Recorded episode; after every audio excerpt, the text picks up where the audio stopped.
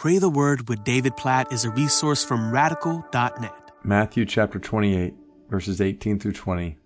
And Jesus came and said to them, All authority in heaven and on earth has been given to me. Go, therefore, and make disciples of all nations, baptizing them in the name of the Father, and of the Son, and of the Holy Spirit, teaching them to observe all that I have commanded you.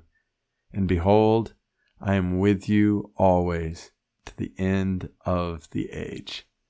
The Great Commission, which is our central mission, like the mission that governs our lives as followers of Jesus. And if we're not careful, we can lose sight of the centrality of this mission especially amidst a political election where there can be so much concern about this candidate or that party or this outcome that we can lose sight of what is most vital, urgent, significant. And that's that people right around us that we interact with every day are on a road that leads to either everlasting joy with God or everlasting suffering away from the love of God. And not just in eternity, but people around us right now on this earth who have a God sized vacuum in their hearts that only the love, grace, mercy of God through the gospel can fill. And so Jesus has told us go and not make partisan politics our ultimate aim. No, go and make disciple making among all the nations. Not go and make political parties and candidates and politics in your nation your ultimate aim. No, go and make disciple making among all the nations the ultimate mission of your life. So, God, we pray that you would refocus us right now, like even in this moment, and today, and our lives and our families, as your church in our nation, whatever nation you're in, whether you live in the United States or some other country, God help us to be more concerned about the spread of the gospel in all nations than we are even about our political preferences and even the good of our nation. God, we pray that the gospel in all nations would be our driving supreme aim.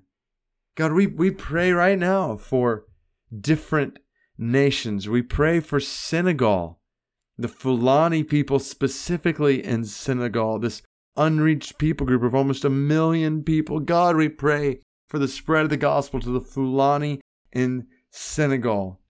And God, in other countries in Africa, we pray for the spread of the gospel and the good of Eritrea and Somalia and Ghana and Morocco. God, for the Central African Republic, for Egypt, for South Africa. Lord, we pray for the spread of the gospel and spread of your goodness in Southeast Asia, in Indonesia, in Myanmar, and Laos and Thailand and Central Asia. God, for the spread of the gospel and your glory in Iran and Afghanistan and Kazakhstan and Uzbekistan. God, we pray for the spread of the gospel and the good of people in the Middle East in Saudi Arabia, in Iraq, in Syria, in Lebanon, in Jordan. God, for the spread of the gospel and the good of nations in Europe.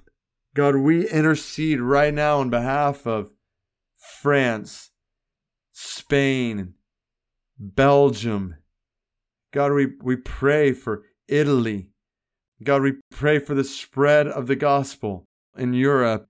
And God, going east, we pray for the good of China. We pray for the good of Japan. We pray for the good of South Korea, North Korea. God, we pray for good and spread of the gospel in Australia. God, in all the countries, the nations of the world, and not just geopolitical nations, but people groups in the world, among thousands and thousands of people groups. God, we pray you would keep our focus and our praying and our thinking and our giving and our going on making disciples of all the nations. May this mission just dominate our lives and our minds and our affections and our hearts. God, we pray that you would use our lives, spend our lives and our churches to see disciples made among the nations. Help us to live for your mission, we pray. In Jesus' name, amen.